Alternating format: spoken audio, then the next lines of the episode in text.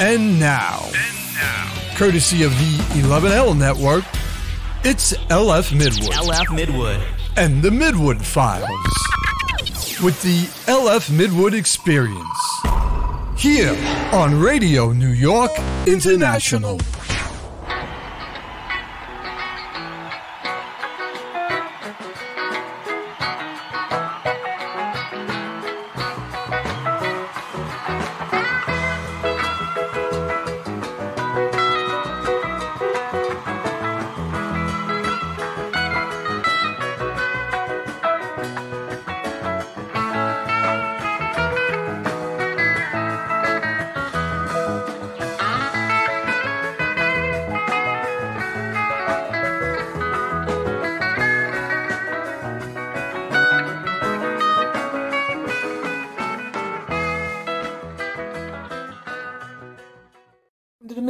My name is LF Midwood. Uh, it's been a it's been a week, uh, maybe a little bit less than a week. Uh, so I'm I'm back, trying to remain consistent. It's it's not as easy as one might think, you know, because you gotta in order to do this, you kind of get gotta get your head into a certain place. And you know, I'm always uh, I'm always amazed with people who stream on a on a regular basis. You know, some of the people that I watch on Rumble um six and hammer 666 uh i mean monday through friday he's he's live streaming pretty consistently. Um and uh he's back in the us now so he's actually looking to get on a little bit more of a regular regular schedule because he was in uh he was in netherlands uh, for the longest time. Uh and uh scott adams uh another one just every day just you know and to me the idea of creating content like every single day would be like nightmarish, I guess, you know. Uh so just to be able to get back and stay on a weekly schedule uh, is going to be somewhat of a challenge for me, uh, but it's something again that I'm looking forward to. Uh, I did have the opportunity to speak to uh, to John this week to, to let him know that he could start plugging that I'm back uh, at least um, uploading content at the moment. May not be live, but I, I told him I'm definitely um, uploading content to uh, lfmidwood.com, uh, the audio, and uh, the video, of course, can be found uh, at Rumble. Uh, I don't know whether he'll plug Rumble, but I you know he'll plug my site, and I think I'll start figuring out how to incorporate Rumble into my site. I think I can embed. Uh, you know, my only I don't know if this is technical minutia, but my only hesitancy uh, in in embedding the Rumble video in my uh, website is uh, Rumble going away for some unknown or unforeseen reason, and there being a lot of dead stuff, dead posts, I guess you will, uh, or links that don't lead anywhere from my posts uh, to what was Rumble uh being there. So I I think most likely what'll happen is is um I'll just post audio up on my site and I'll have links to Rumble on my sidebar so that they're easily um accessible uh under I I don't even remember what my site looks like entirely. I I'm I'm guessing I have side links. and I'm guessing on those links um I can put um, a permanent link. Uh, and I think the API, I think the Rumble API will let me um, either um, I can just put video, and if I'm live, which I will be eventually, um, it'll it'll show it'll you know open up in Rumble. You don't need to register or nothing. And uh, if I'm not live, it'll show whatever the last show that I uploaded was uh, to Rumble. So uh, anyway, we sliced it. Um, I should be able to accomplish having both audio and video available. Um, there is a possibility because you know some people just go to the website uh, and don't want to go to somewhere like Rumble. Uh, there is a possibility that I might start to upload uh, the video uh, to my website, but only for a week and then replace it so that I'm not accumulating these large video files at my web host. Audio files not that big of a deal, uh, but video files, uh, they can take up space. And uh, I just recently went through this thing over the summer where my web host, um, like pretty much doubled their price. Uh, and it was it's it's like holy smokes, what happened? You know. And I guess resources are becoming more and more uh, valuable uh, to these hosts. Uh, not so much bandwidth. I think the bandwidth myth got crushed with COVID because I think um, so many people were, you know, soaking up so much bandwidth uh, for various purposes, whether it be streaming video or streaming, you know, doing webcam stuff from, uh, you know, work from home or whatever the hell was going on. People had a lot more downtime and they were playing with their phones and their computers, and and and there was no quote unquote bandwidth rush. You know, there was no shortage, uh, supply chain issue with bandwidth. Um, space, however, meaning space for storage, is a bit of a different story.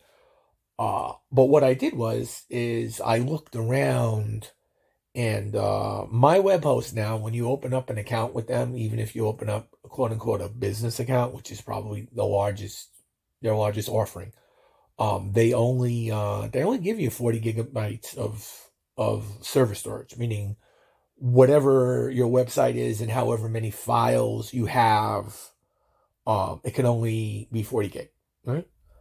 Um, and uh, my plan, even though it got doubled from what it was, uh, is still grandfathered in at a terabyte, which is obviously far more than 40 gig. So I thought I'd look around. Not that I want to move my website anytime soon, but I thought I'd look around and see if there was any, um, you know, what was what was competitive these days.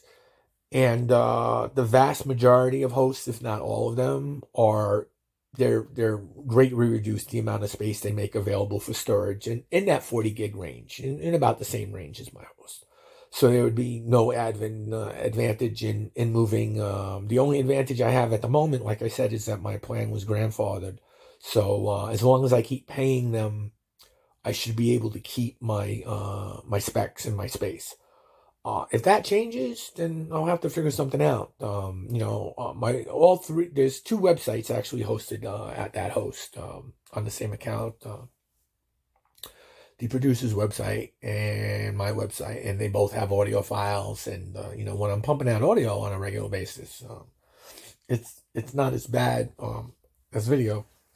Video takes up hell of a lot of space, um, which is like why I'm using uh, somewhere like Rumble to uh, to do video, and uh, I like the exposure that Rumble gives me. I think again, Rumble is is for the most part, it's I'm in my element uh, far more than say somewhere like um, I'm tapping on it. You're hearing something that's me being stupid.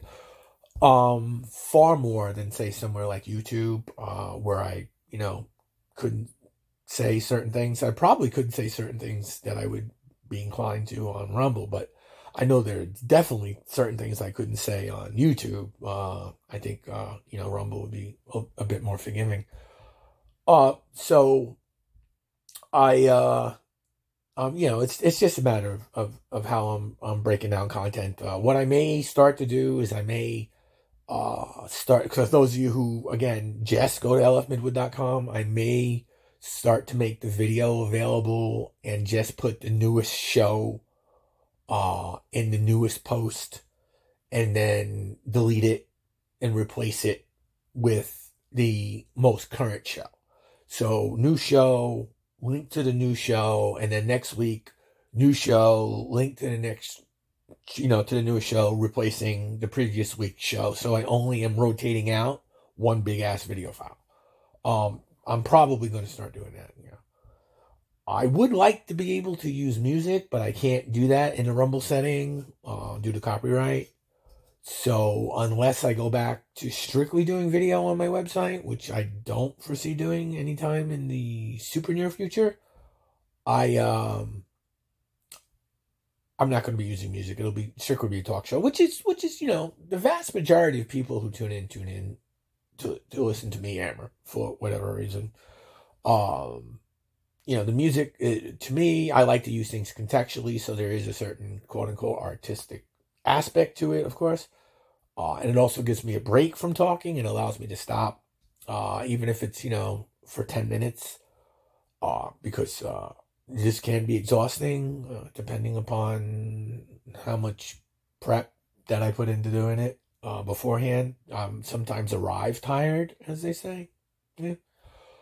Uh, but by far and large, it it's the con it's you know me talking news and current events uh and an opinion on uh on on said news current events that that really is is what people are are uh, showing up for so you're getting that even if i'm not using music and who knows i may do a separate music show sometime during the week uh or on the weekend. I don't really know. You know it would be more work for me so i'm not even quite sure that, that i want to do that. I I would rather concentrate on one effort and have that effort be the best effort it can be than spread myself over two different shows um, that um, might not have a whole lot to do with each other.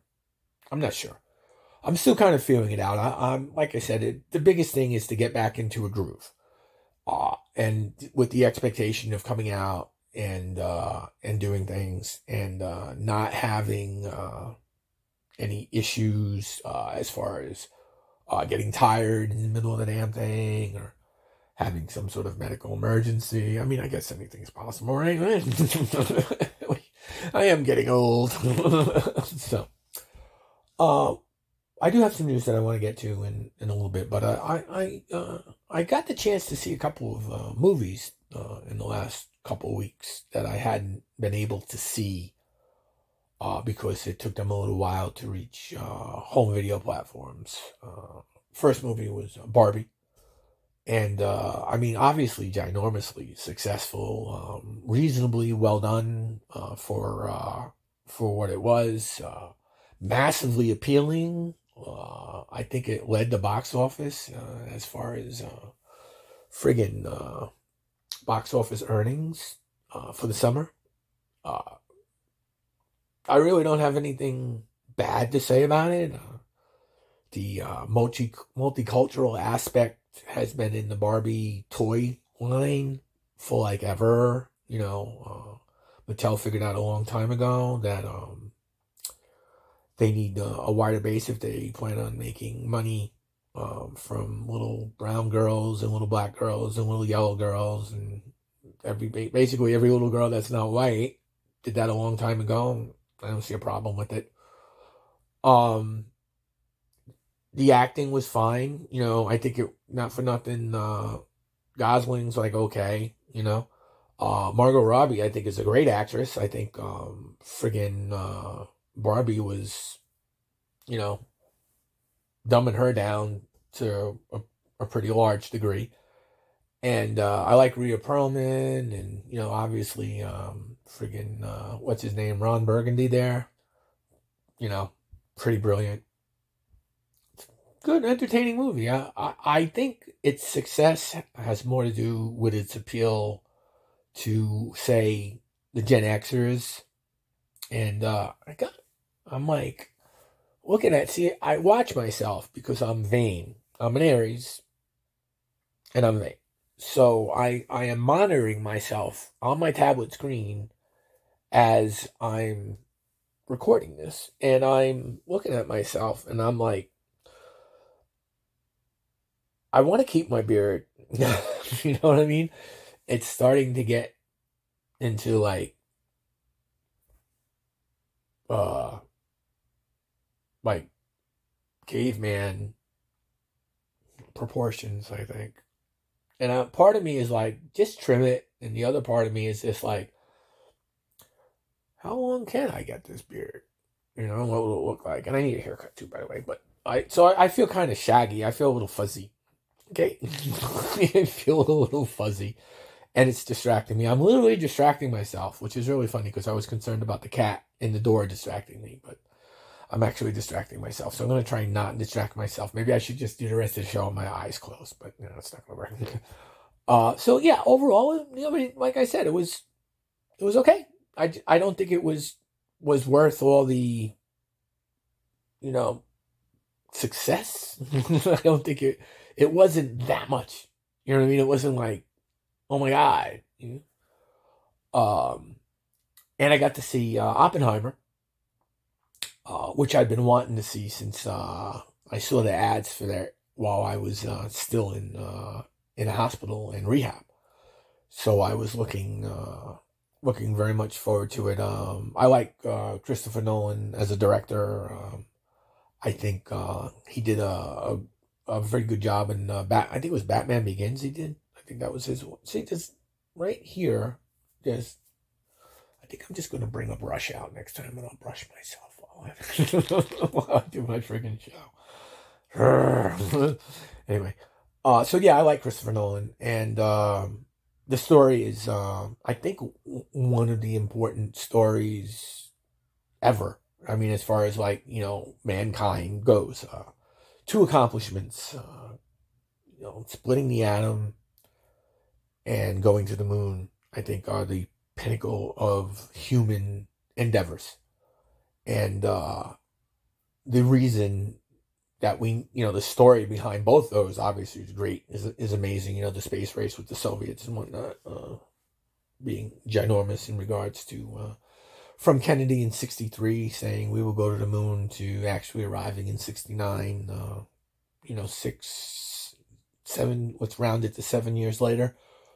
Uh, while there are those who don't believe we ever went to the moon, I, I beg to differ. I believe we did go to the moon. Um, if there was any cheating I would say maybe we didn't go in 69, but a couple of those later Apollo missions, we definitely went. I don't, I don't have any, and, I, and I'm not saying we didn't go in 69, but if, if there were any shenanigans, oh, that would have been where the shenanigans would have occurred.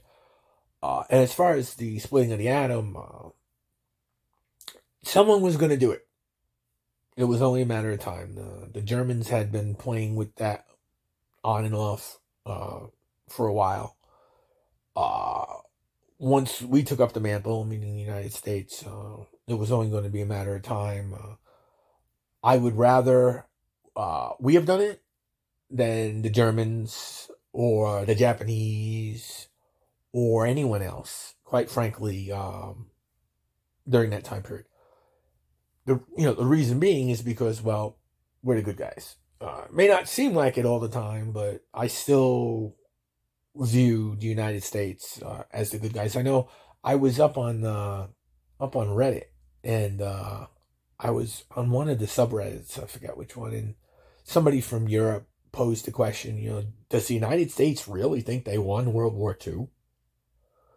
And uh, you know, I sit there and I'm like, I marvel that 75 years after World War II, uh, that there can't seem to be some sort of balanced understanding that uh, the Soviets and the Brits uh, and the French uh, and the Americans would not have been able to defeat the Germans alone. That it was a combined effort uh, of said of said powers uh, to make that happen uh, I know uh, when uh, friggin' um, what's his name, uh, uh, the dude who did JFK, uh, I know he put out there was some sort of lefty liberal commie bullshit thing that he put out that gave the the Soviets an, an exorbitant amount of credit.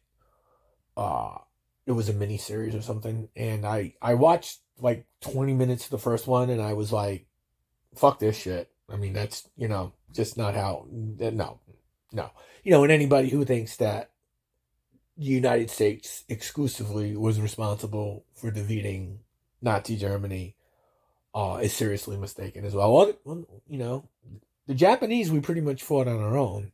You know, and you know that again leads me back to the to the bomb. You know, in Oppenheimer, uh, the idea of uh, I don't have any doubt that the bomb and dropping the bomb on uh, Hiroshima and Nagasaki and threatening to drop it on Japan next uh, is what beat the uh, Japanese obviously into submission and surrendering. Uh, if we had uh, needed to do a land invasion of the island or islands, I guess, uh, of Japan, the loss of human life uh, just on the American side would have been ginormous. I mean, it, it it it would have been ginormous, and if we could have avoided that, and Truman said, "Hey, we could avoid that. Let's do this. Let's use this new super weapon." Uh, and um, I don't know. It's hard to say. Studies are still being done for Christ's sakes. It's hard to say. I think um, uh, safe to say a couple hundred thousand Japanese have died between those who died instantly and then later died of radiation poisoning and then have died of uh, you know their prodigy who have died of complications uh, from radiation poisoning um, i don't know if it's safe to say that um, more japanese would have died in a land invasion than died as a result of those two bombs i'm not really sure but my concern is not for the japanese uh, again, I think American lives are worth more than any other lives. I think the least American life is worth more than any other life, and I'll I'll maintain that to the day I die. Uh, perhaps uh, it's uh, American exceptionalism on steroids, if you will. I don't know what to say, but uh, it's a fascinating, again, a fascinating story uh, there's several books available on it. Uh, I know that there was a uh, Manhattan Project TV series that was done by one of the cable networks a couple, few years ago. I think it ran for about two seasons, and it concluded with the testing and uh, at Trinity, um, or the Trinity tests, I should say, at uh, White Sands in uh, New Mexico. Um, good stuff. I mean, you know, Oppenheimer obviously focused more on uh, his personal life, on, on Oppenheimer's personal life. Uh, very com- complex, complicated individual. Um, it's usually that way with uh, with brilliant people. The eyebrows just went up. uh, it's the way it is, you know. So I definitely got more out of Oppenheimer uh, than I did uh, Barbie. You know, um, I still have uh, don't have any issues with with Oppenheimer being shut out uh, and losing his security clearance uh, due to his political uh, sympathies with the Communist Party. I, you know, more and more as time goes by, McCarthy's been proven correct in regards to the amount of communists and communist sympathizers that were in government in the in the 40s and the 50s. Um, so that being said, you know, but uh, as, you know, as a human being, yeah, you know, obviously a very, very interesting person, and uh, I think his his politics is just one aspect of of the diamond that he was. So, uh, the third movie, uh, and I think uh, Barbie did uh, Runaway better than anything else at the box office as far as uh, tickets went. You know, uh, as far as uh, money dollars and I think Oppenheimer did really well as well too. Might have come in second. Uh, the third movie that I had the chance to see that I'd been wanting to see um, was The Sound of Freedom, and that's the movie about um, the uh, DHS agent who opts to uh, to quit his job, and uh, I guess initially uh, goes looking for uh, a a little girl uh, they I, I think the, the crux of the story is is that um, they find a little boy uh, who was trafficked. They find him uh, coming back over the border with someone, and while this little boy is in custody, um, he starts talking about his sister who was also trafficked, was kidnapped and trafficked. Um, they were kidnapped and trafficked together, and uh, the father comes from Mexico to get the son and in the process of meeting the father gets more information more detail about um, the little girl and decides that he's going to quit his job and go looking for this little girl. And uh, he eventually finds the little girl and, and bring, excuse me. Um, brings her home to her father and her brother. Uh, but he also um, finds uh, winds up finding a lot of other children and and bringing them home, um, or at least bringing them out of out of uh, sexual slavery. Um, and uh, it's a true story. And um, you know, it, to contrast it against like something like Barbie, I'm like, why would you even fucking bother to make a movie like Barbie when there's such an incredible story as Sound of Freedom to be told. But uh, even though it did well, and it did well within the context of what it cost to make versus what it generated as far as revenue, um, it still uh, paled in comparison to public awareness and public consciousness uh, of the subject matter. And it's basically always been that way. For, for whatever reason it is, you know, sexual trafficking has just been one of those things that the American public just doesn't want to, they don't want to hear about it. You know, if we don't talk about it, it it's not happening.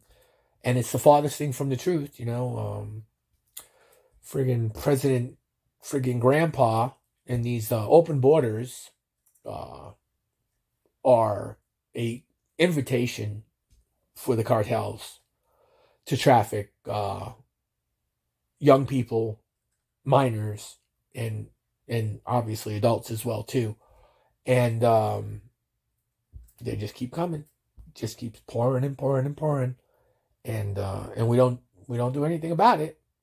You know, uh, I have a couple of stories actually, uh, and I found uh, I found the acting in the in the movie to be, you know, pretty decent, not for nothing. And uh, I think of the three, it, it it was it was the piece of film that I felt um the most glad that I had seen. Uh, being someone who's talked about and covered um, sexual trafficking for years and years now um, to see uh, a small independent studio uh, produce a great story. Um, you know, it it was very gratifying. It was very gratifying, and it and it it just hit a very warm and fuzzy spot. Um, and again, you can't save them all, but just to see any of them saved, you know, and just to see someone in government go, hey, something needs to be done, and and then go and spend time away from his own family, his own kids, because he had to go months and years, um, in some instances, uh, undercover with great risk to his life, uh, in order to uh, make contact and uh, with these traffickers and even have access uh, to be able to uh, have these children come out, you know, and in some cases, um, the Mexican government uh, wound up being more helpful than the United States government. Go figure. I mean, I, I don't even, I'm not even sure how to process that, but it's true. Uh, but it's a great story, and of the three movies, if you're only going to watch one of the three movies that I just mentioned, I would I would watch The Sound of Freedom, um, and uh, then Oppenheimer, and then Barbie. If you've got nothing better to do, you know, uh, that would be me. You know, everybody's uh, everybody's kind of different, and uh, let me check this uh, here. Okay, great. So I got some news. Um, let's see. First thing is, yeah, let me talk about, because I'm talking about Sound of Freedom right now. So let me, this is uh, the Washington Examiner, uh, and this was dated, this is a little, little dated, got a little dust on it. Uh, this was July 24th, uh, 2023. And uh, this is um, the Washington Examiner, Paul uh, Bedard. And uh, the Sound of Freedom has continued its success at the box office and its third weekend of release, despite steep competition from two major films released on Friday. The small budget film detailing the true story of how former Homeland Security agent Tim Ballard quit his DHS job and risked his life to journey into the jungles of Colombia in an effort to save children from sex slavery held strong at the box office over this weekend, earning approximately $20 million over a three day period. The film's performance this weekend is only slightly less than last weekend when it earned $27 million, according to a report. Um, Sound of Freedom is continuing its unbelievable ride, uh, Brandon Purdie, the head of theatrical distribution at Angel Studios, said in a statement um, to the Washington Examiner. Word continues to spread and crowds are continuing to show up, which is how the film ended up doing more business in its third weekend than its first. As we begin to look forward to the international box office, Angel Studios intends to continue to push here at home. We want every American to see this landmark film. In total, Sound of Freedom ha- has made just under 125 million at the box office since its 4th of July release, according to the studio. The film's continued box office success comes amid release of highly promoted films Barbie and Oppenheimer. Barbie, the PG 13 film based on the popular children's toy line, grossed a record $155 million at the box office over the weekend, which the latter, an R uh, rated biopic on J. Robert Oppenheimer, grossed roughly 80 million. Former President Donald Trump hosted a screening of Sound of Freedom on Wednesday night at his golf course in New Jersey with producer Eduardo Vizerstaguli. I'm killing that. Sorry, sir. Um, lead actor James uh, Jim Carvelzi. I always get that wrong too. And former Homeland Security agent Tim Ballard and his wife uh, were in attendance. After watching the film, Trump made a new campaign promise. Um, to use uh, Title 42, a policy enacted under the Trump administration that allowed border agents to expel uh, immigrants without granting them asylum hearing to end the child trafficking crisis by returning all trafficking children, all trafficked children to their families in their home and countries without delay. Uh, under my leadership, we did more than any other administration in history to combat human trafficking and to end modern day slavery, Trump said, citing the Frederick Douglass Trafficking Victims Prevention and Protection Reauthorization Act, the Abolish Human Trafficking Act, and other executive orders around the topic. Okay, Trump encouraged his supporters to watch The Sound of Freedom. Um, yeah, and there were a lot more busts. Um, I don't know if anybody pays attention anymore, but uh, there are a lot more uh, busts of and rings uh, under Trump's watch, you know, President Trump's watch, uh, than I've heard about under Joe Biden's watch, and it's the same media reporting it. And believe me, this is the media who hardly had anything good to say about President Trump. Uh, so Joe Biden just sits there with his with his thumb up his ass. You know, in a certain way, he reminds me of Nero with the um, you know, playing the fiddle while burn, while Rome burned. Um, there's no actual evidence that Rome, uh, that Nero did that, but it's obviously a popular uh, visual. Uh, so yeah, Sound of Freedom. Check that out uh, if you get the chance. Uh, and like I said, that was a dated article. Uh, what else do I have? Uh, let's see. Do I have anything else involving President Trump? I know. Um, I think what you call got bounced. Um, one of the uh, one of the uh, things to move him off the ballot got bounced. I forget which state. I think it was today.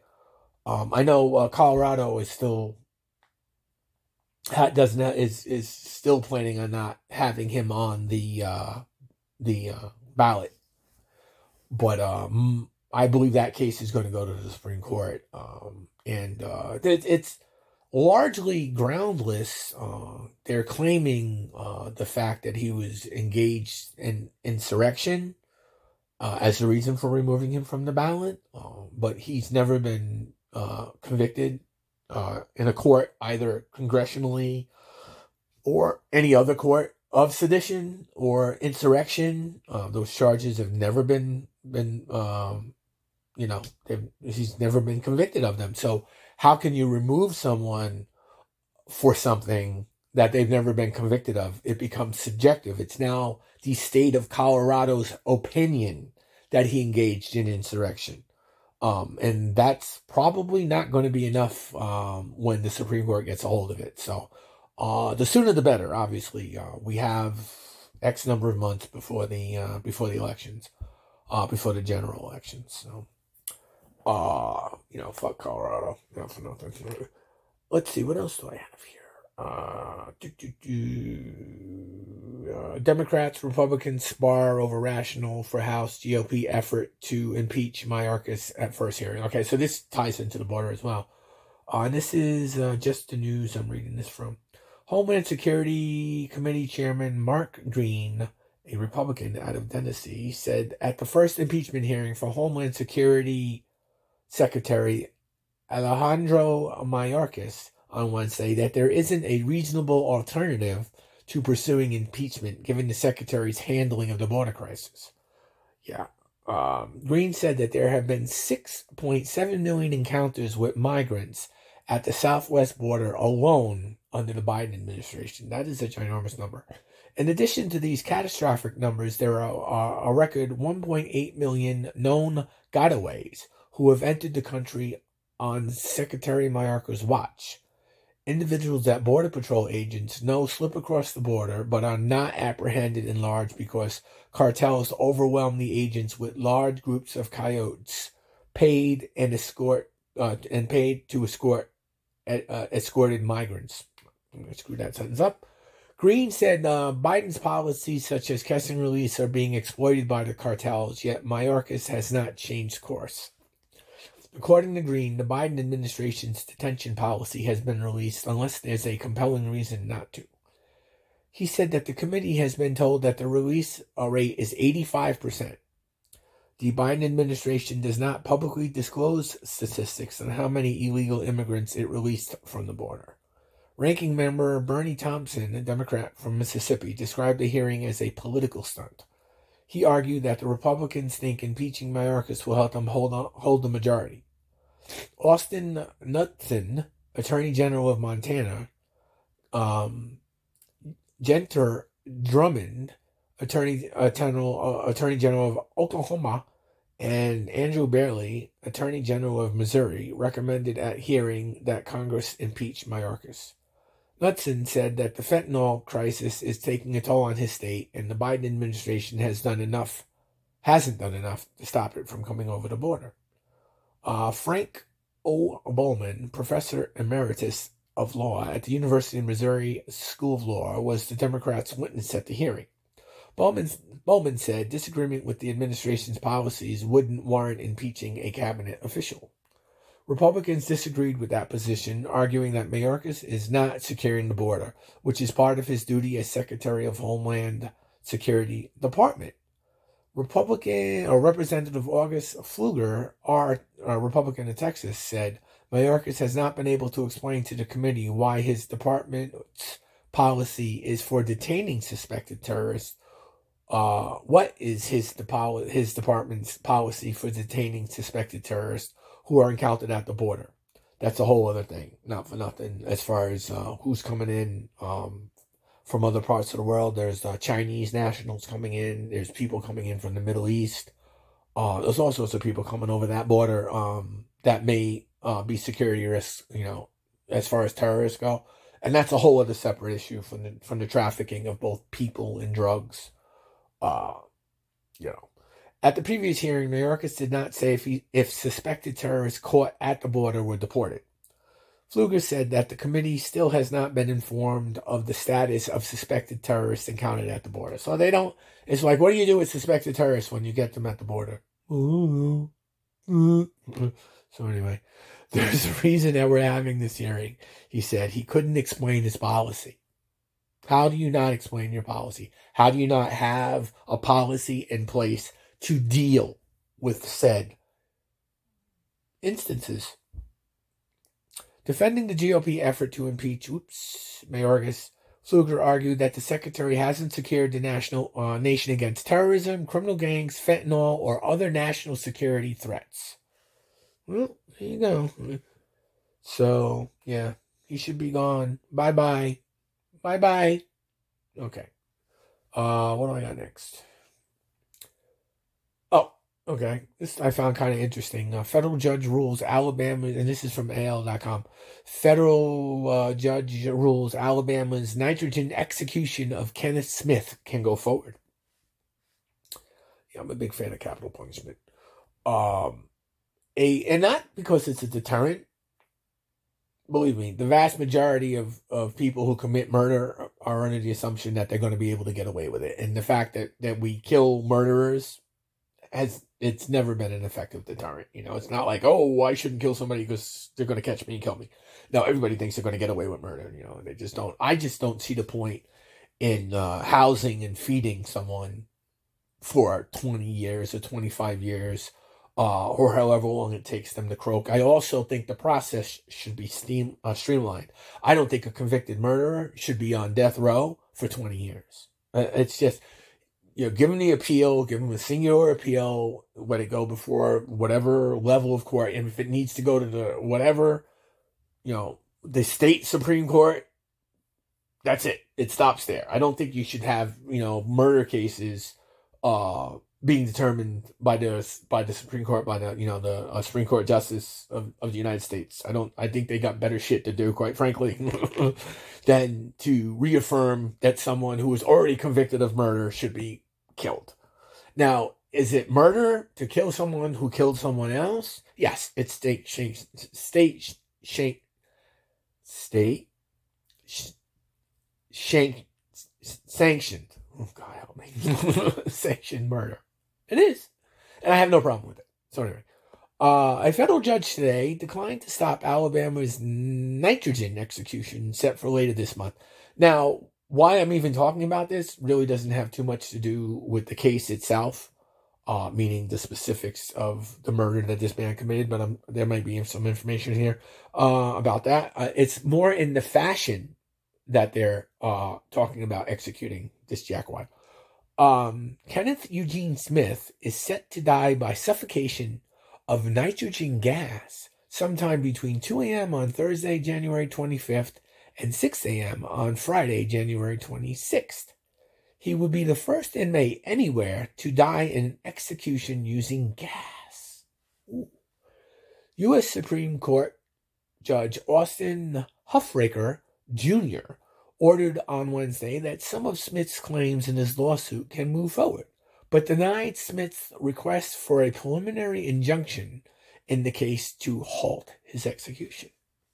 The judge found that there is simply not enough evidence to find with any degree of certainty or likelihood that execution by nitrogen hypoxia under the protocol is substantially likely to cause Smith's super added pain. Interesting term. I you know, and I guess I guess the idea is it's is it's he's determined it's not inhumane.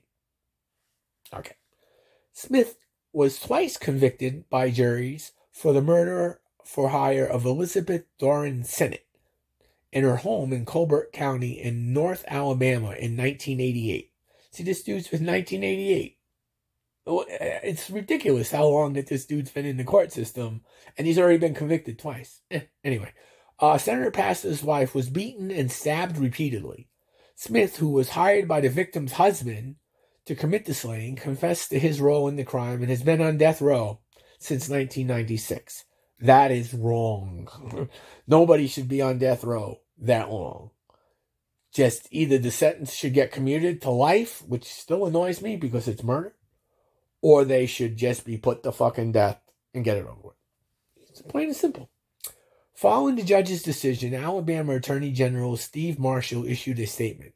With today's order, Alabama is an important step closer to holding Kenneth Smith accountable for the heinous murder for hire slaying of an innocent woman, Elizabeth Sennett, said Marshall. Smith has avoided his lawful death sentence for over 35 years. But the court's rejection today of Smith's speculative claims removes an obstacle in finally seeing justice done. In August, the Alabama Department of Corrections released a redacted version of its protocol for the new method. It revealed that an inmate would inhale gas through a tiny fitted gas mask. Hmm, no gas chamber. I wonder if they refer to it as the gas chamber. Anyway, uh, but that protocol features, as Huff Taker wrote in his Wednesday order, the state's familiar veil of secrecy over its capital, pun- capital punishment procedures. I think they should televise them. Go pay per view, man. Generate some revenue. Uh, the state asked the judge to dismiss Smith's lawsuit, which focuses on how the nitrogen protocol could expose him to severe pain and hasn't been tested. In the lawsuit that comes after Alabama tried to execute Smith in 2022, but failed after prison officials couldn't finish up setting the intravenous lines used for the lethal injection before time expired on the death warrant. See, once a death warrant is issued, they have to do it within that certain period of time, or they need to reset. So, uh, following that execution attempt, Smith sought to block a second attempt to execute him by lethal inju- uh, injection, alleging it would subject him to cruel and unusual punishment, which has been shot down in the courts many times before, by the way. Uh, Smith claimed he was strapped to a gurney and poked with needles for several hours during an unsuccessful attempt to tap his veins. Yeah, me too. okay? I spent X number of times uh, with my two months hospital stay, rehab, uh, to the point of I have like permanent scar tissue in my arms. So, uh, and that's, like I said, permanent. Some of that stuff healed up, but some of it didn't. So, shut up. Okay, and I didn't even kill anybody. So shut up. Shut up and stop whining. All right. Uh, Huffaker wrote on Wednesday, it's not the loss it's not lost on the court that Smith vehemently argued for execution by nitrogen in his previous litigation only several months ago when he was scheduled for execution by lethal injection. Oh, that's funny. So he did so under the belief that the ADOC was nowhere near finalizing and issuing a final nitrogen hypoxia protocol. Therefore, inmate subjects to nitrogen hypoxia execution is an indefinite, indefinite holding pattern, while other lethal injection executions went forward. Interesting.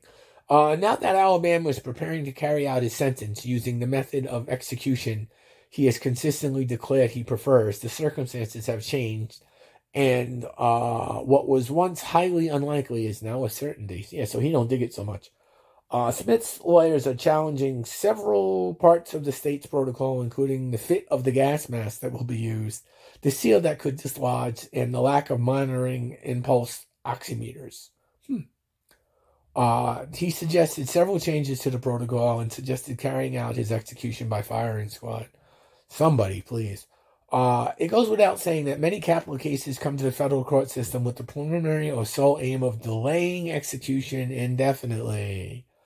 Uh, and inherent in many, if not every capital case, is the condemned inmate's goal to altogether avoid his death sentence. Uh, it is human, wrote the judge. Okay, well, take him out. Get rid of him. Bye bye. Bye bye. Okay, let's see what I got here. Uh, I want to make sure. Uh, I'm going to save that one. And okay, I don't know if I want to go from gas chambers to Jews. Do I? Do I want to do that? Okay, I'll put something in between. See, not totally hearing this. Um, although, while I'm still on the subject of uh, criminal justice, um, uh, Gypsy Rose, what's her name? uh, let me make sure. I, I was going to pull a story on this, and then I was like, I'm just going to, um, just going to wing it. Yeah, Gypsy Rose Blanchard. Uh, I was going to say Bouchard, but I guess Blanchard. Uh, she's married now, so she's got uh, some sort of, or is she? Yeah, she's she's uh, married now, but she's. I think she's. I don't know if she took her husband's middle name or whatever the fucking story maybe, but um, I wound up. Uh, this is when I was still in Providence because this thing's been out quite some time ago. Um, I'm a big. I would say I'm a big true crime person. I'm interested in true crime. I used to read a fair amount of true crime, and I've always I watch documentaries on true crime. I uh, watched uh, The Act um, with uh, Joey King as her and uh, friggin' uh, what's her name uh, as her mother um, from True Romance. I can't think of her name, but she she conspired with her then boyfriend to murder her mother. That's that's the short story. Her mother made her pretend or act as if she was disabled uh, for a good part of her uh, well, all of her childhood into into her adult life. And uh, she wound up hooking up with somebody online. Her mother wasn't able to control that, and this person that she met online um, she uh, came to where her and her mother lived and basically murdered her mother uh, so that they could be together. You know, and she wasn't in the room when the murder took place, but she was in the bathroom, apparently cowering in fear. Uh, she was convicted. The boyfriend was convicted. I think he's still in prison. And she was given a 10 year sentence. Um, this was short of 10 years ago. Apparently, she's been released uh, due to some sort of uh, uh, good behavior situation and or prison overcrowding. She's become quite the celebrity. And uh, I find it, again, this is one of those societal like illness things where uh, and particularly, she seems to be a, a folk hero amongst the Gen Xers. Um, the woman was convicted of conspiracy to murder her mother. Um, I don't know what to say. how do you, how do you, know, I don't, I don't understand how someone like that, uh, who's convicted in a court of law becomes a folk hero. But I think it says more about, uh, Gen, Z and this is that Gen Z thing again it says more about Gen Z than it does about her. you know what I'm saying? I just sit there and I'm like, and these Gen Z people, ultimately, they're going to be the people taking care of us uh, Xers. You know, Gen X still the toughest generation ever. Um, you know, world the the the greatest generation lived through World War II. Okay, don't get me wrong you lived through a world war, you know, you, you, even the people at home, you know, you're eating fucking shoe leather, whatever the, whatever, you know, you know what I'm saying? they also got the most out of Social Security, I'd like to add. Um, but it's Gen Z you could punch in the fucking face over and over and over again, and we just get the fuck up and smile. I mean, you know, our we we were adults before we were, you know, adults. I don't know how else to put it. You Gen Xers know exactly what I'm talking about. But anyway, uh, so I had to mention that Gypsy Rose Blanchard's out of prison and, and everybody's all woo fucking crazy, man. Can't make this shit up. That's my point. You can't make this shit up. Uh, what else do I got? Okay, so I got, in the Jeffrey Epstein didn't kill himself category. I'll take Jeffrey Epstein didn't kill himself for 200. anyway, um, Jeffrey Epstein, this is off of uh, One American News. Jeffrey Epstein's brother says his suicide seems like a cover up. And this was Elizabeth uh, Volberg, Volderberg 318 on uh, Wednesday. So 318 p.m. During an interview, Mark Epstein, the brother of disgraced financier and sexual predator Jeffrey Epstein, condemned the investigation into his brother's alleged death in 2019, which was determined to be uh, by officials to be a suicide. On Tuesday, Mark was questioned about his demands for further research into Jeffrey's death in an interview, where he asserted the initial inquiry was insufficient and suspicious. In an effort to learn more about what transpired the night the notorious sex trafficker died, Mark is pushing for access to additional information and police data. Uh, and this is quote, well, first of all, you're saying that the investigation, it didn't seem to have been much of an investigation at all. That's the real question, Mark said, because things like the EMT and the medical personnel at the hospital, none of them have ever been questioned. And that and they have found that to be odd because they're always questioned, especially in high profile cases. On August 10, 2019, while awaiting trial on sex trafficking charges, 66 year old Jeffrey was found dead in his cell at the Manhattan Correctional Center. He was discovered to be dead shortly after 6:30 a.m. and having used an orange bedsheet tied to the cell's bunk to hang himself. Within a week of his death, Jeffrey's death was declared a suicide by police. However, Mark Epstein, Epstein, 69, still maintains his own doubts regarding the circumstances surrounding his older brother's death. A medical examiner declared the death to be suicide, necess- necessitating no further inquiry.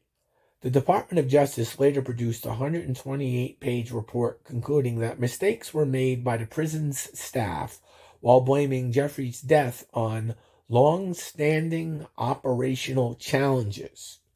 uh, within MCC itself, which is, I tell you to God, honest truth, not shocking. Um, having having been a resident for a little bit, I can tell you that. Uh, having many individuals have okay. However, many individuals have persistently challenged the police report reported version of events, including Mark, who is pushing for more information to be publicized, including the video footage of Jeffrey's cell block. I only, want to, I only want to look at the facts, but when we consider the facts available, we get more questions. Mark told the press. There appears to have been no inv- investigation once it was ruled a suicide. They saw no reason to dig deeper, and it seems like a cover up. Why I can't find his pre hospital care report, and why I can't find, uh, why I can't get the 911 call, meaning the actual call from, from the prison. In addition, Mark took aim at former Attorney General Bill Barr, asserting he claimed his brother's death was a, was a suicide even after a pathologist said that Jeffrey's death showed signs of a homicide. Now, supposedly with initial death certificate saying uh, pending further investigation. It takes weeks to come up with a determination, but yet a few days later, uh, Attorney General Barr says his uh, death wasn't a suicide, was a suicide, and it wasn't his position to do that. Mark said. So what he's saying is Barr should not have been announcing it as a suicide or proclaiming it a suicide, um, which is most likely true. Uh, that would have to have gone through the New York City pathologist, which I believe it did. Um, I know the that uh, they hired someone, Baden, I believe, who was a pathologist in New York City and a pathologist in Los Angeles County.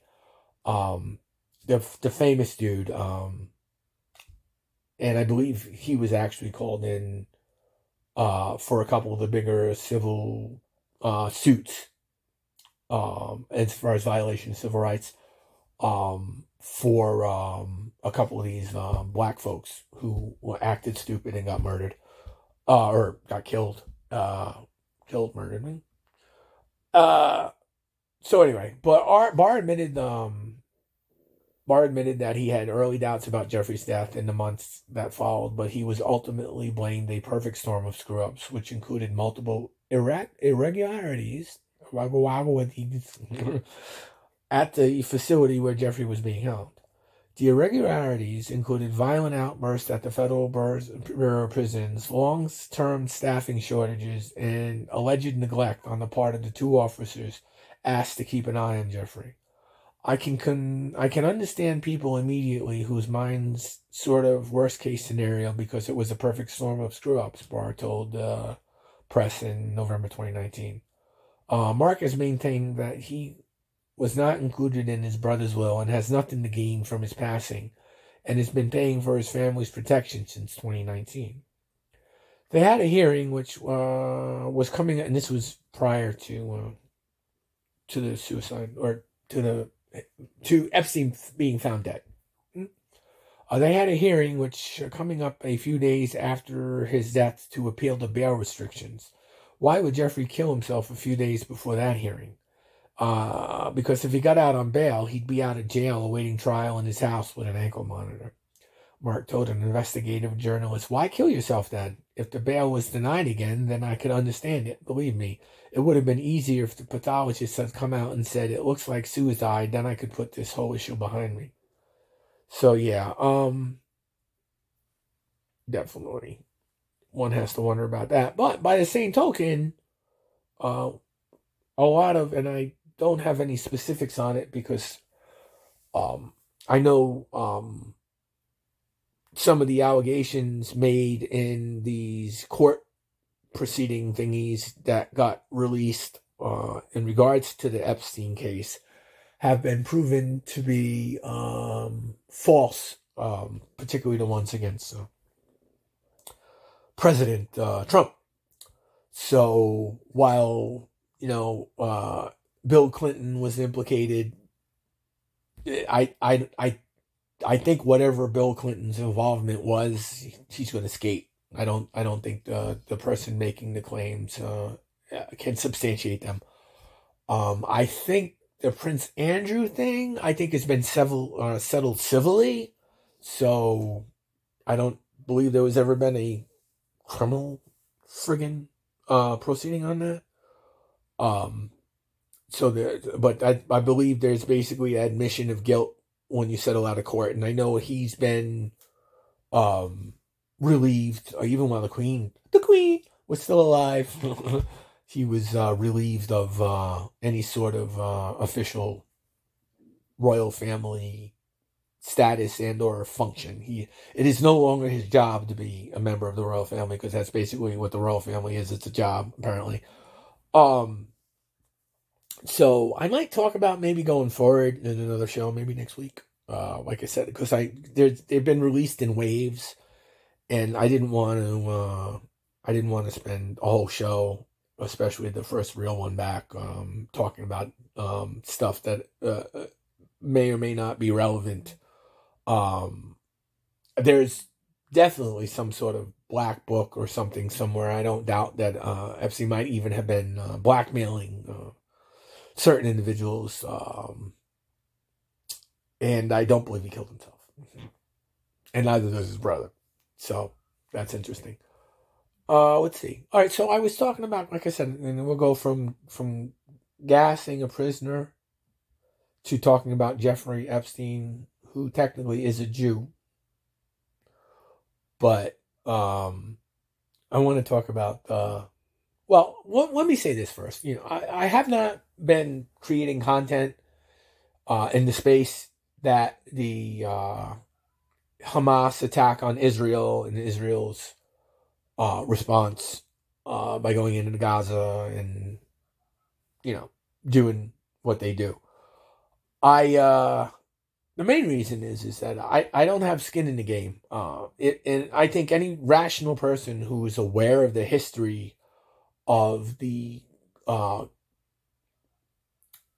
Palestinian Israeli conflict, which has been going on pretty much since before Israel was granted uh, status as a country again by the United Nations. Uh, it goes back to the uh, British occupation and the, and the quote unquote partition of Palestine. Um, I, it's pretty widely known that I'm definitely anti-Zionist, and and I still feel reasonably comfortable with the label anti-Semitic. Uh, my father's family is Jewish. Um, technically, ethnically speaking, I'm part Jewish. If there are said genetic markers that would mark an individual as Jewish, I have those markers. Um, I'm uh, sure in some reformed congregations, I would even be able to be qualified as religiously Jewish if I chose that to be the case. Um, it would never be the case. But if that were the case, um, according to the Jewish religion, the regular non reformed Jews, I'm not Jewish because my mother was Catholic. My mother was not Jewish. And I was christened into the Catholic Church. So I remain uh, Catholic to this day um, not practicing in an official capacity, but I consider myself to be Catholic.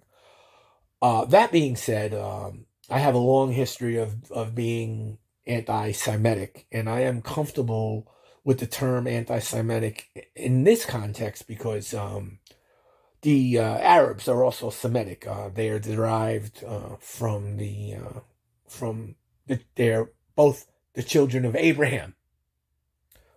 Um, so my attitude is if the children of Abraham wish to murder each other, far be it for me to get in the way. Um, I find it interesting how the left is kind of eating itself with uh, its pro-Palestinian stance. Um, I just, I just sit back and I'm, I'm amused. I, you know, it's the loss of life is horrible. Don't get me wrong. I'm, I'm not amused by the loss of life per se, but um, any individual who's going to say that the Israeli, you know, the uh, Israel is is guilty of war crimes and murdering X number of of of Palestinian children, men, women, and children in regards to the occupation of the Gaza Strip forever would be correct, and the horrendous murdering that occurred uh, in October and the trickles of murder that occurred or have been occurring for the last X number of decades they've been killing each other for decades. you know, it's it's. Oh, I'm gonna I, am gonna take the moral high ground and say that uh, Israel has a right to protect itself. Oh, against children, okay.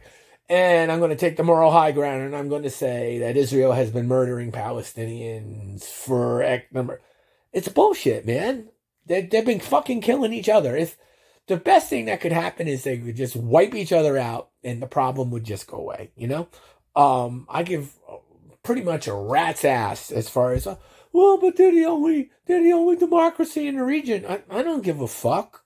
I don't care. Israel could go away tomorrow and I'd be like, all right, next.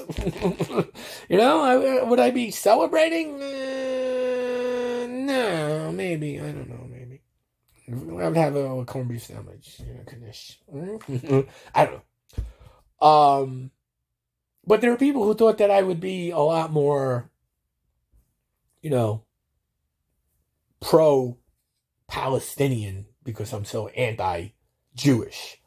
But the Palestinians are the other side of the Jewish coin as far as I'm concerned. The Arabs in general, are the other side of the Jewish coin. Again, they're children. If if we're going to take the Old Testament, um, as a, and this is a whole other conversation that I really do want to have one day. But let's basically assume that we're taking the the Old Testament. Um, the there is no there is no Christianity without without the Jews. Jew, Jesus was a Jew.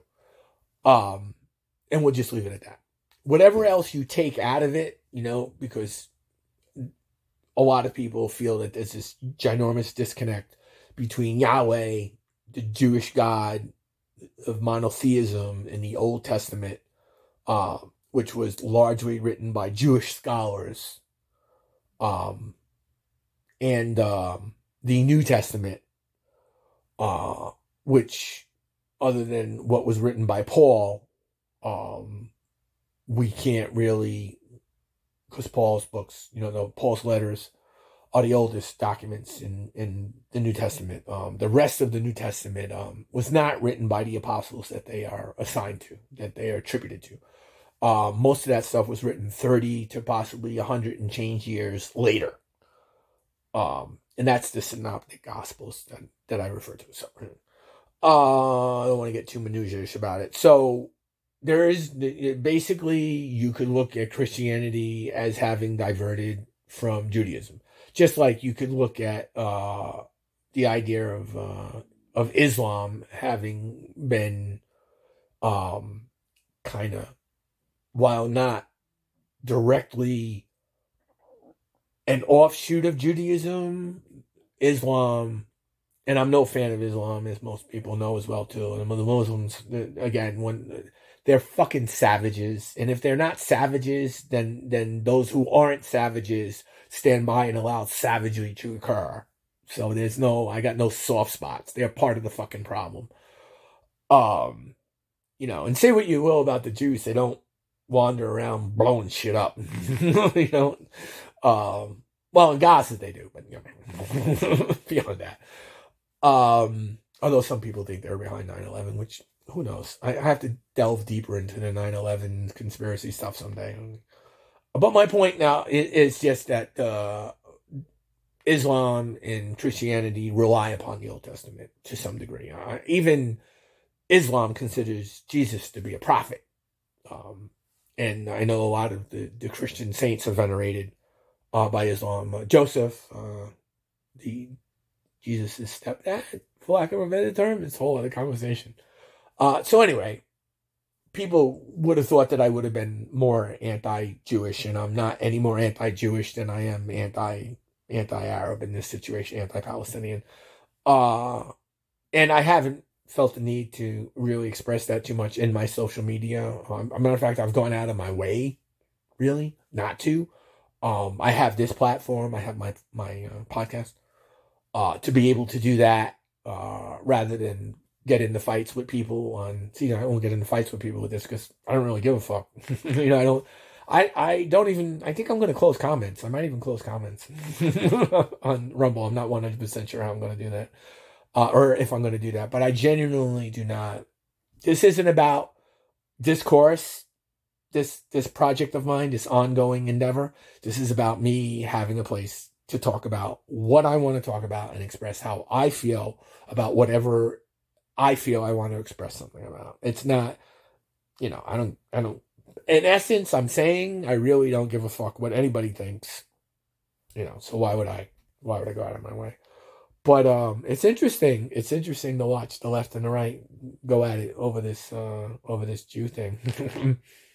yeah. I, I, I will say this. There's going to come a point in time where, and it's already started to happen, where the world is going to, those who aren't already polarized, let me stress that, uh, are going to get tired of, of uh, Israel and what is perceived to be their inhumane dealings uh, with the Palestinians in Gaza.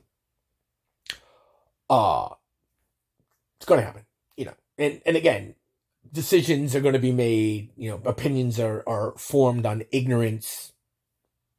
You know, like I said, they've been killing each other forever. You know, uh, one thing that the Palestinians have going for them is that the October 9th attacks were like a snapshot and then moved on. So people have short memories, the way the news cycle works. Um, they're not it they will all they're going to know is is that the state of Israel continues to persecute the Palestinians in Gaza. That's that's that's all they're going to know. Uh because that's ongoing. We see that right pretty much every day. So the October 9th stuff, I mean, I wish that they had released the video that they had from what these fucking savages had done, just so we know that the savagery that Hamas is capable of. Um, so that a lot of these lefty Palestinian supporters, uh, particularly women who were raped at, at uh, to the uh, unbelievable um what some some of these people did. And I, I believe that they did it. I, you know, again, I wish the video had been released because there are people like, oh, they didn't do that. That never happened. Blah blah blah. It's propaganda. I don't doubt that they did. I don't doubt that they did. You know, not one bit. Not one bit. So that being said, um, I want to talk about the Jewish uh, the tunnels in uh, in Brooklyn because I thought that this was. Uh, I got two of them. Um, okay, I'll do the first one first. This is from Forward.com. Uh, not just Chabad headquarters. The secret Jewish history. Uh, okay, no, wait. I got to do the other one first. It's uh, I got that wrong. Sorry. This is from um, Spiked uh, online. They lean. They're like libertarian, right? Kind of almost.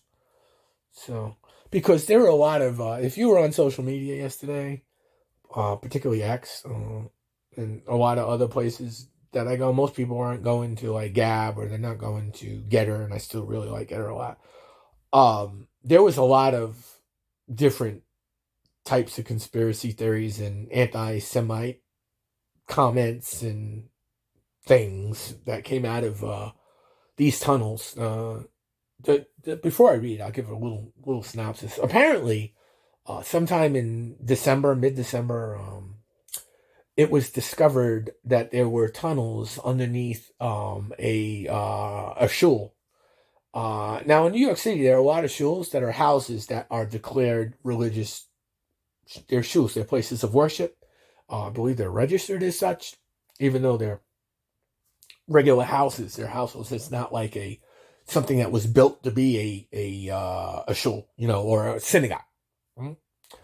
Uh, and this particular one happened to be the home of one of the leaders of a particular sect.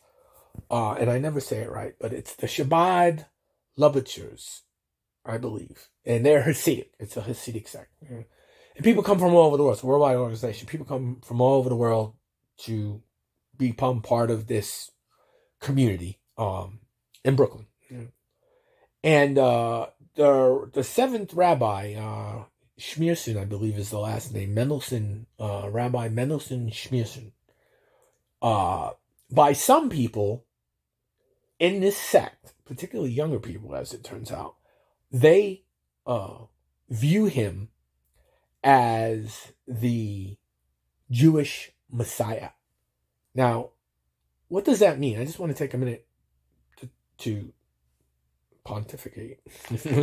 Give me a moment here. I, f- I feel like I'm stoned, but I'm not. I did take my meds though, so I have less and less of them to take, so it's a little scary. But I think the clonidine, uh, the I'm gonna put in Jewish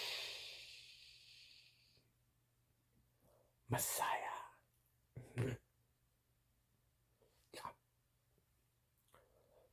Okay, and this is very important. Right, this is out of uh, friggin' Wikipedia.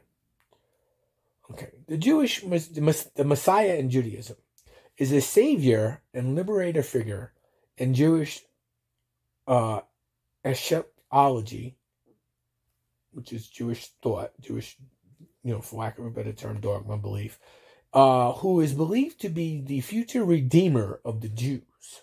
Hmm.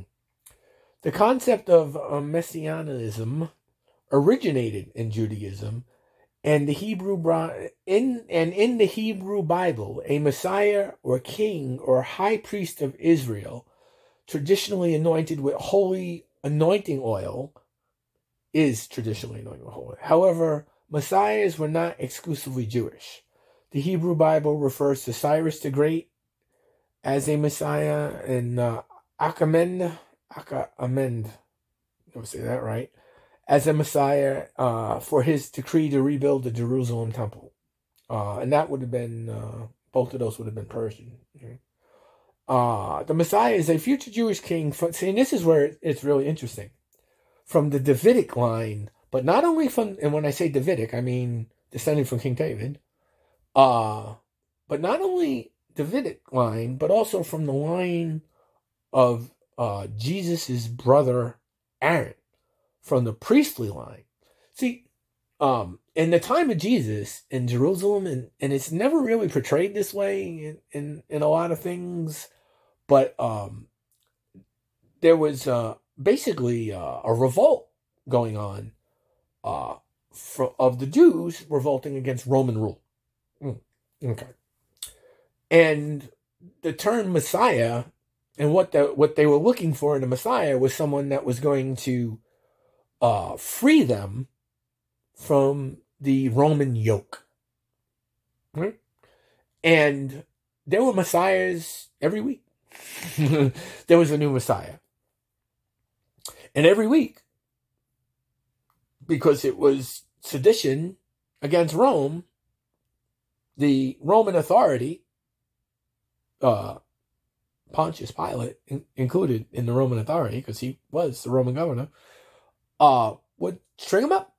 They would crucify him. You know, I, I, they weren't. I don't know if they were all nailed, and where the nails were is also another whole other story in regards to, to Jesus. But I won't, I won't get into that. Um, so the Jews were looking for a Messiah. So when they didn't recognize Jesus, it wasn't even a matter of recognizing Jesus as the Son of God. Uh, they didn't recognize Jesus as that leader who was going to free them from Rome and and and make Rome leave, make Rome leave uh, Judea or uh, Palestine, if you were, if you will. So um, the Jews were still waiting for their Messiah. Now, the reason I say this is because uh, the young the, these tunnels that they found in Brooklyn is a great story these tunnels that they found in Brooklyn, uh, underneath this uh, deceased, I might add, although some people claim he's not, which is interesting. Um, this deceased rabbi's house, uh, which is a shul, which is you know place of worship, uh, were dug by um, were dug by young Jewish men who belonged to this Jewish sect who believed that this Rabbi Mendelssohn Schneerson was the Messiah. And not only um, is he was the Messiah, that they, they believe he it will be resurrected, or some people believe he never even died. There's there's some I know I'm moving this thing a lot. Um so that I mean that's just like wow. but anyway, let me read. Um, that being the case, that's who dug the tunnels, and the police and uh, and the fire department was called in, in a couple weeks ago, and it was determined that the tunnels need to be filled in, and the regular um, members of this sect, not the radicalized ones, because apparently it's the radicalized young people who believe that Schneerson was the rabbi, or uh, what Rabbi Schneerson was the Messiah, or is the Messiah. Make this stuff up. Um, so the police showed up with a dump truck, apparently, to fill in the tunnels, and there was a riot by the students, the young radicalized students, and some of them were arrested. And um, they pulled some stuff out of these tunnels. They pulled uh, a couple of mattresses that was apparently stained with something, and uh, a baby stroller was pulled out of there, and there were all sorts of conspiracy theories that the Jews were torturing babies down there. You know, the fat, making candles out of the fat of un- unbaptized babies, and you know all the all the stuff that goes back to the Middle Ages with the Jews. You know, a lot of untrue stuff has been said about the Jews, but the fucking Jews never help themselves. You know, again, the Jew will always fucking they'll always tell you that he's persecuted, but he'll never tell you why he's persecuted. That's the god honest fucking truth. Uh, but that being said, let me um let me friggin' uh, let me do this. Uh, this is from Spiked, and Spiked uh, leans uh, like libertarian right. So, okay, the myth of Brooklyn's Jew tunnels. Jew, I like saying that. Jew, time. Uh, why is so much of the West in the grip of anti-Semitic paranoia? Hmm. And this was written by Brendan O'Neill, chief political writer over at Spiked. So some religious men in New York City dug a hole. I'm sorry, but why is this global news? Why is The Guardian reporting on it? Why was it splashed all over the pages of the Mirror and the Mail? Why did it trend on social media for hours? Why did it trend on social media? Oh, I did that. Okay. uh, I was even WhatsApped video clips of this global non event. Look, a hole in the ground in New York City. And I understand that the juggernaut of American culture, propelled across earth by social media, makes spectators of us all, to every incident and idea that unfolds across the pond. But a hole in the ground is a new low, pun intended. Perhaps it's because the hole digging religious men were, whisper it, Jews. Worse, Hasidic Jews. This is the case, of course, of 770 Eastern Parkway in Crown Heights, Brooklyn, home to the Chabad Lubavitch World Headquarters. This is an insular Jewish or Orthodox Jewish movement. On Monday night, some men were arrested at 770, as the headquarters are locally known, following the discovery of a kind of tunnel, a passage that had been illegally dug under the building Structural engineers turned up to fill it in. A few young Hasidics got angry with the engineers and the cops cuffed them. I can see why this is of interest to New Yorkers. It makes perfect sense that it made the pages of the New York press. But why can't I, and this guy is in the UK, um, 3,500 miles away, so much as switch on a gadget without seeing breathless commentary on the Hasidic diggers and even feverish talk of Jew tunnels. As far as I can tell, the tunnels were dug by rogue members of the Chabad Lubavitch. It is reportedly around 50 feet in length and stretches from the 770 synagogue to the men's ritual bath area, which has been closed. Apparently, young renegades dug the hole in a belief that they would uh, enjoy redemption if they followed the command of Chabad Lubavitch's late rabbi um, Menachem Mendel Schneerson, as I said, to extend the headquarters. That was his command, apparently. Most members of the movement frowned on the tuggle digging. In fact, it was they who reported it to officialdom. A spokesman for the Shabbat branded Zealous Diggers, a let me make sure it's contextually important. A spokesman for the Chabad branded diggers, odious. That's what he called it, odious. It is a colorful story for sure. If the Atlantic publishes a long form piece on the doctrinal clashes in this curious community, I'll probably read it. But for it to trend, to make worldwide waves, it's odd to say the least. A clue to this global spread of local religious spat can be found because it is a spat. Basically, it's a spat between, um, and uh, apparently the whole thing's been in court for like years since this dude died, um, since this rabbi died, uh, or didn't die, depending upon how you look at it, I suppose. Uh, but um, it, there's question as to who owns the building and what can be done with the building. Um, this is true. This isn't so. So the more uh, mainstream members of this cult, I guess for lack of a better word, sect is the word they use. So there's mainstream and then there's radicalized, and it's the radicalized that dug the tunnels. It's the mainstream that are saying the radicalized are just that radicalized, and we don't want to be characterized by their radicalized behavior. How's that? Am I making any sense? Um, Okay, a clue to this global spread of local religious spat can be found in how it is being talked about. In some circles, it is being held up as proof of sneaky, iffy nature of the Jews. Believe me, there's plenty of other behavior that should people should be watching out for with the Jews than fucking tunnels under a fucking you know under a fucking shore. But anyway, uh, as Rolling Stone says, this hole in the ground has sparked an onslaught of anti Semitic conspiracy theories. The tall tale of a Jew tunnel in New York City hasn't lent itself beautifully and terrifyingly to the conspiracy paranoia that has much of the West in its grip, uh, which was worsened significantly since the start of the Israeli Hamas war.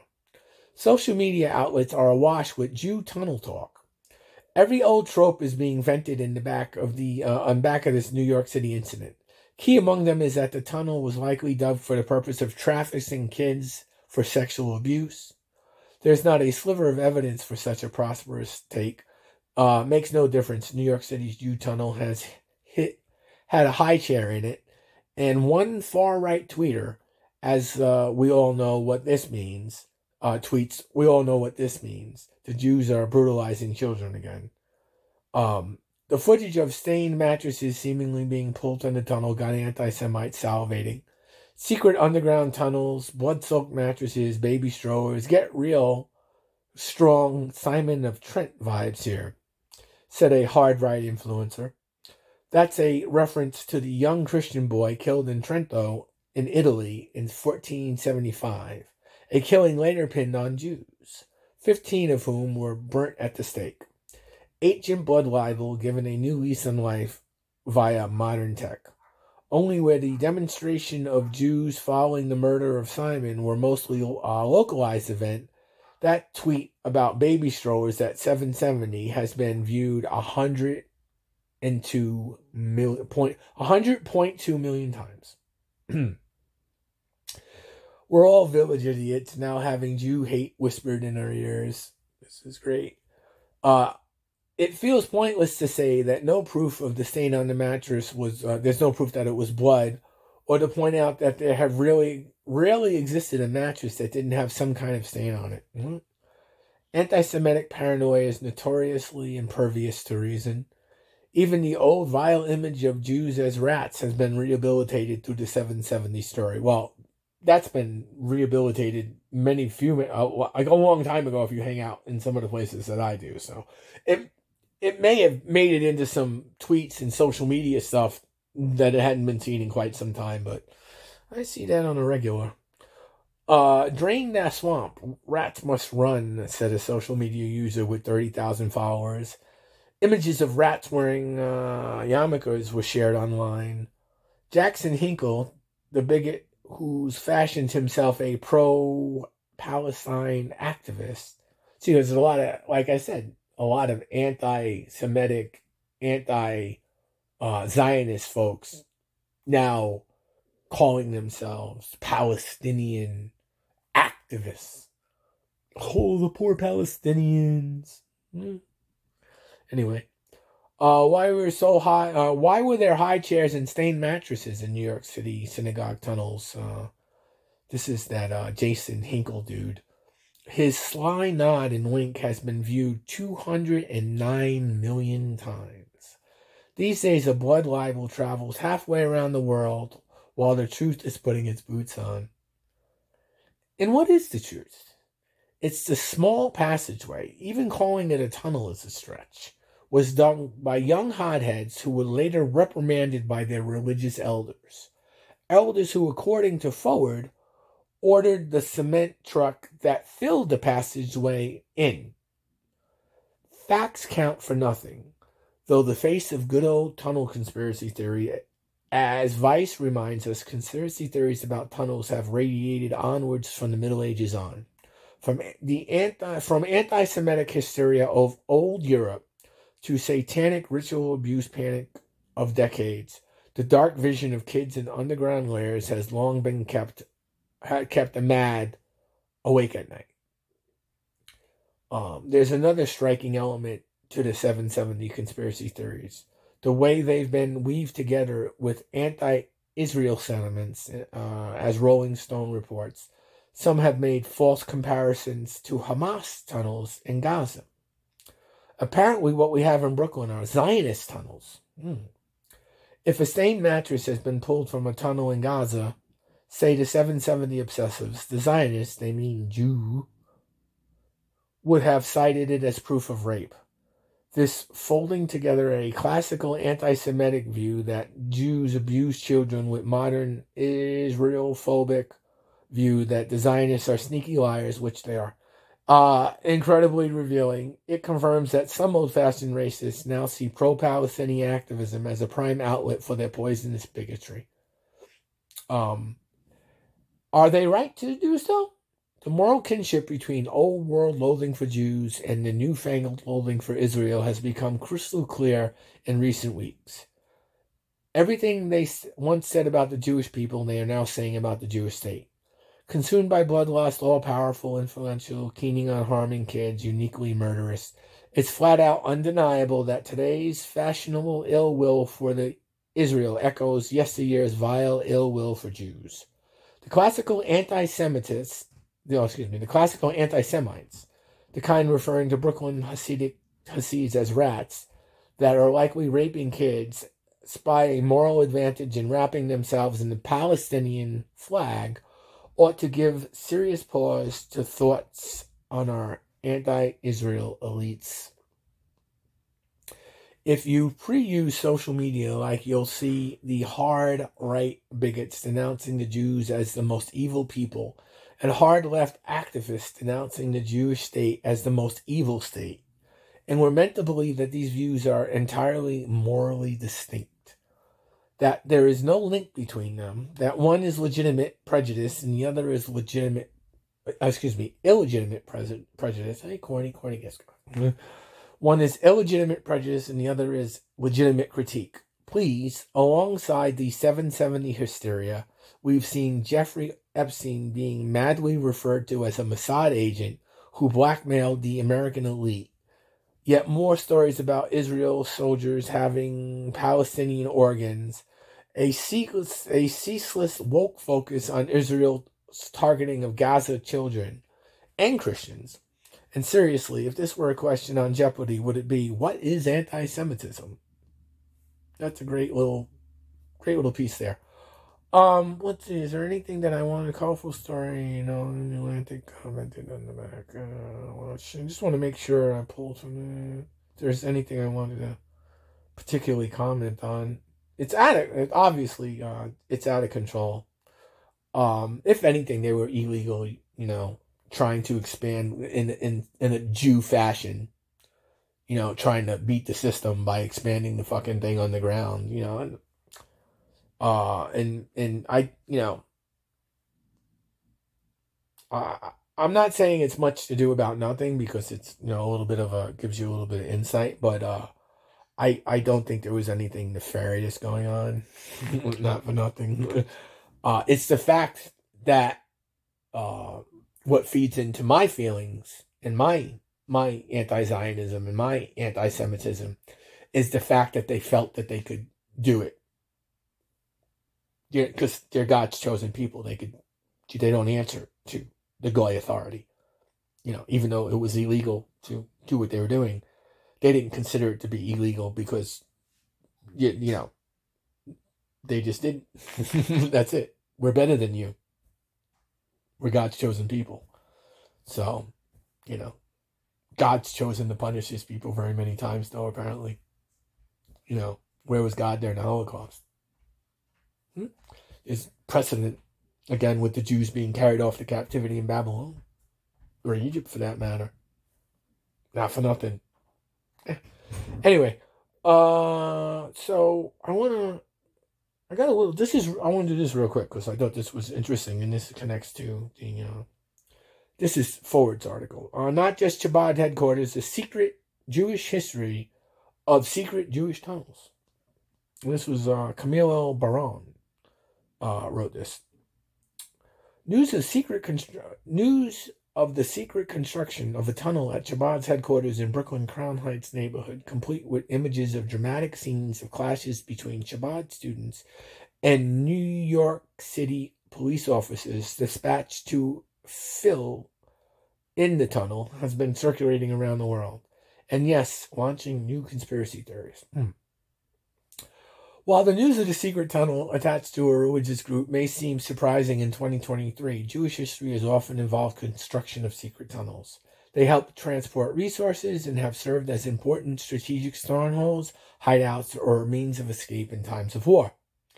Here are some examples of the most fascinating uh, tunnels dug by Jews throughout history. In 700 BCE, that would be before Common Era, um, a passageway known as Ezekiel's Tunnel, after the reigning king of Judah at the time of its construction, is dug under the mountain known as Ophel in eastern Jerusalem. The Ophel was naturally defensible from all sides, and but presented a weakness in the fact that its main source of running water, the oasis of Gihon, was on the summit overlooking the Kidron Valley.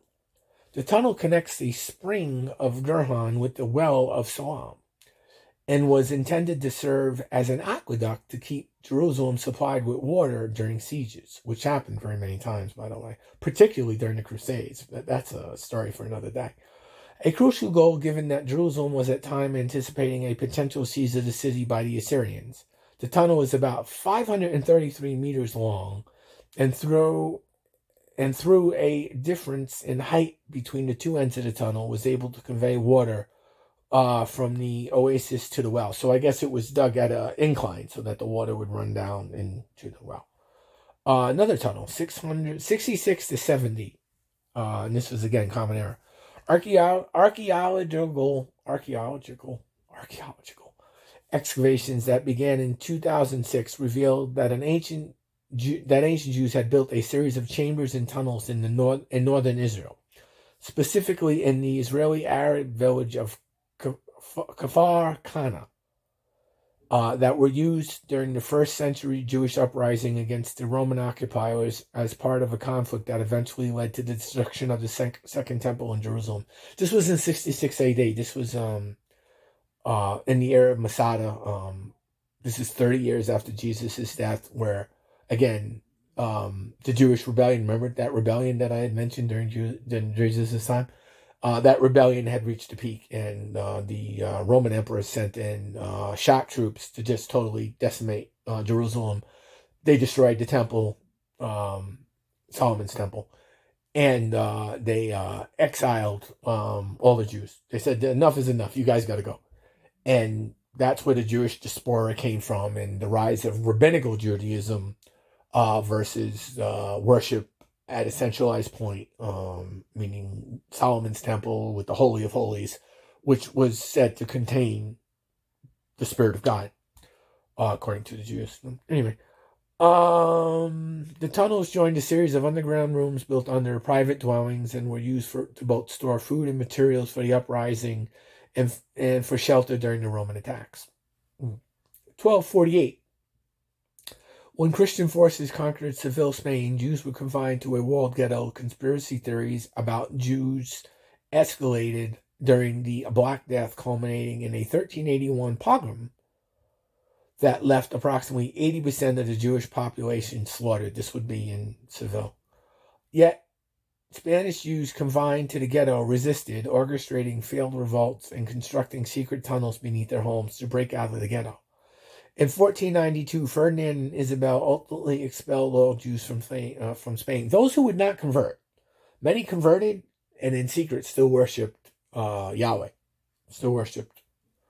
Uh, but a lot were uh, converted. And this is to say 1492, Ferdinand and Isabel. This was basically the beginning of the Inquisition as we know it. Um, they were the same ones who funded Columbus and his exploration, uh, which led to the discovering of the New World. Remember, Columbus was looking for a shortcut to India and stumbled upon the New World. And Columbus never set foot on continental uh, North America, by the way. He, he stayed in the islands in the Caribbean. But uh, that's a story for another day as well. Uh, 1941. Yeah, 1941. Subterranean Poltva River in Lviv, modern day Ukraine, played a crucial role during World War II, offering refuge to Jews escaping Nazi occupation. In 2021, explorer Oskar Ivana, recruited by the Holocaust survivors, oh, excuse me, guided by a Holocaust survivor's memoirs, discovered a hiding place in the underground river that was used by Jews who tunneled their way out of the ghetto established by the Nazis in the city. Amidst, remnant, uh, amidst remnants of their clandestine shelter, Einov found relics such as books, jars, and clothes that illustrated the chapter of the river's haunting uh, history. Interesting. 1943. On the night of September 26, 1943, 232 Jews executed a remarkable escape from the ghetto in Notskava in contemporary Abolaris. Through a 250 meter tunnel they had meticulously dug that led to nearby Nebrov Forest. Nearly 170 of the escapees managed to, to survive the Holocaust by joining the partisan group led by Tuvia Bielski, hmm, that operated in the forest. The action is regarded by historians and activists as the most significant escape in Nazi occupied Europe. Uh, 1944. A hand dug tunnel was constructed at Ponar, Lithuanian site, where some 100,000 people were murdered during the Holocaust. The tunnel, the existence of which archaeologists revealed in 2016, was approximately 1,000 feet long and located between 5 and 6, uh, between 5 and 9 feet below the surface. A group of surviving, a group of 80 surviving Jews whom the Nazis forced to clean up a vast burial site, knowing that they would only survive so long as their work was not completed, excavated the tunnel to try and escape their fate. Twelve members of the group ultimately managed to escape, 11 of whom survived the war. Uh, 1945 to 1948. Zionist youth group built an underground tunnel which was used as a bullet factory near Rehov in central Israel. The site known as Machon Ayalon was designed to evade detection by the British. That was the British occupation I had mentioned way earlier in the show. It operated between 1945 and 1948 and produced millions of bullets for Zionist paramilitaries. Hmm. 1996, a seemingly innocuous tunnel excavation in Jerusalem ignited a powder keg of religious and political strife when Prime Minister Benjamin Netanyahu, I always get that wrong, uh, ordered the opening of a tunnel beneath the old city as a tourist attraction triggering long simmering tensions between Israeli and Palestinians over the Temple Mount. The tunnel, initially a British era project and later extended by the Israeli Authority, became a flashlight symbolic of religious disputes over sacred sites. So there you have it, Jews in tunnels, and tunnels and Jews. Yeah, little yarmulkes with little little gas lights on them, or little carbon lights on them. Uh, what I got? What do I got? Let's see. Am I done? I think I might actually be done. I got that one. Uh, do I have anything? No, what am I at? About an hour. Government theories. Uh, yeah. I'm tired. It's been this one's. I was going to do an hour, and it turned into like an hour, an hour forty-five. So, um, I think I've, uh, I think I've done enough for one week. Uh, I guess um, I'd like to thank y'all for uh, for tuning in again. Uh, I never take it for granted. Um, especially being gone and, and not being consistent in creating content, uh, you lose people. You know, I noticed I've already gotten email from people uh, who uh, managed to catch um, last week's uh, podcast and were glad that I was back. And I didn't even have to email them. They were, I guess people check sites. I guess people do check my website uh, on a weekly basis just to see if there's anything there. So, you know, I'm, I'm, I'm flattered. uh, that being said, I'm going to upload the audio from this uh, to my website and I'm going to upload the video uh, to Rumble. So uh, all that will be uh, available to uh, to those who wish to imbibe either audio video. Uh, it's been fun. it's been an, it was an interesting week, so there was plenty to talk about. Um, I can't guarantee that every one of these is going to be an hour and change, almost two hours, but I can guarantee that there will be something every week. Um, I'm gonna over the weekend, I'm going to try and get into the, the shed. So there'll be shed updates. We'll refer to them as shed updates uh, in regards to uh, pulling equipment out and uh, seeing uh, how quickly I can get that studio rebuilt. Uh, I'm going to have to do something about a green screen too. It's very weird for me to be doing anything without my website behind me. You know, I, I have not done that in years, quite frankly. Uh, and my website will be back at some point. But we'll consider these the, uh, we'll refer to these as the, the lost shows when, when I'm back up and running in my in my studio and I have my website behind me. I'm using my SLR and I have a real microphone. And these will be referred to as the lost shows. Uh, so I'm gonna get out of here. Um, and uh, I'll see you all next week. Bye.